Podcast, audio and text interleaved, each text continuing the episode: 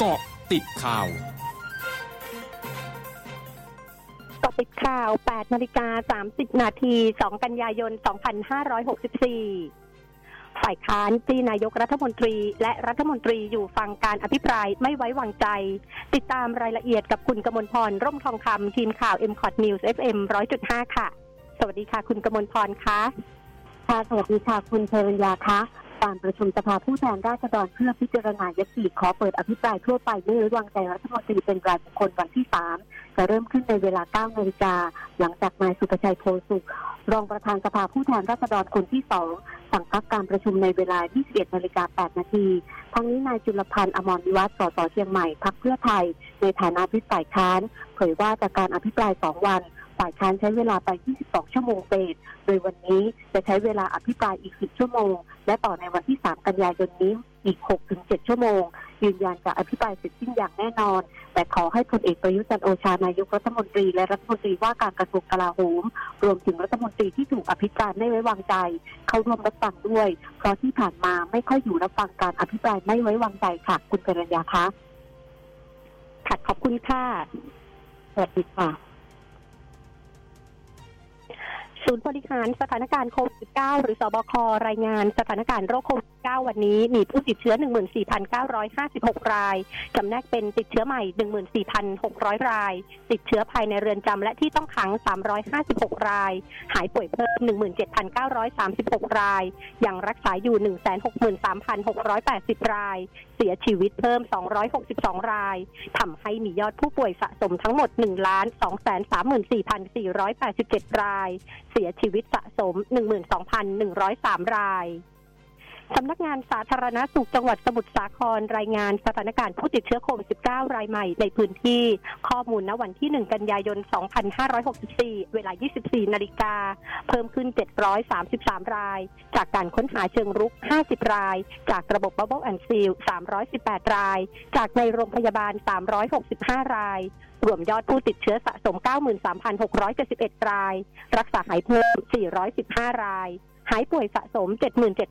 77,328 ราย อยู่ระหว่างการรักษา 15,740 ราย มีผู้เสียชีวิตเพิ่ม 19 ราย รวมเสียชีวิตสะสม 603 ราย เปงสุเพียผู้สื่อข่าวกัมพูชาเผยผ่านรายการ Good Morning อาเซียนทางคลื่นข่าว m c o t News FM 100.5 ว่า กัมพูชาเร่งฉีดวัคซีนโควิด -19 ให้กับเด็กอายุ 12ถึง17 ปี ซึ่งจนถึงวันที่ 31 สิงหาคมนี้ มีเด็กได้ฉีดวัคซีนแล้วอย่างน้อย 1 โดสจำนวน 1 5 5 3 1 1 4 คน คิดเป็นร้อยละ 8.96 ของประชากรเป้าหมายทั้งหมด 1 ล้าน9แสน6หมื่นคน โดยหากการฉีดวัคซีนเป็นไปตามเป้าหมายก็จะพิจารณาเปิดการเรียนการสอนในโรงเรียนอีกครั้ง นอกจากนี้รัฐบาลกัมพูชากำลังพิจารณาอนุญาตให้ฉีดวัคซีนสำหรับเด็กอายุ 10-11 ปี เพื่อเพิ่มภูมิคุ้มกันจากเชื้อโควิด -19 กระทรวงสาธารณาสุขญี่ปุ่นเผย พบเชื้อไวรัสโควิด -19 สายพันธุ์มิวในญี่ปุ่นเป็นครั้งแรก โดยผู้ติดเชื้อเป็นสตรีวัยประมาณ 40 ปี เดินทางมาจากสหรัฐอาหรับเอมิเรตถึงท่าอากาศยานนาริตะ ช่วงปลายเดือนมิถุนายน และสตรีวัยประมาณ 50 ปีเดินทางมาจากอังกฤษ ถึงท่าอากาศยานฮาเนดะต้นเดือนกรกฎาคม ปิดการซื้อขายตลาดหุ้นสหรัฐเมื่อคืนนี้ นักลงทุนผิดหวังต่อการเปิดเผยตัวเลขการจ้างงานภาคเอกชนสหรัฐที่ต่ำกว่าคาด โดยดัชนีดาวโจนส์ปิดที่ 35,312.53 จุด ลดลง 48.20 จุด ดัชนี S&P ปิดที่ 4,524.09 จุด เพิ่มขึ้น 1.41 จุด ขณะที่ดัชนี NASDAQ ปิดที่ 15,309.38 จุด เพิ่มขึ้น 50.15 จุด ช่วงนี้ไปเกาะติดโตเกียวพาราลิมปิกเกมส์ค่ะ เกาะติดโตเกียวพาราลิมปิกเกมส์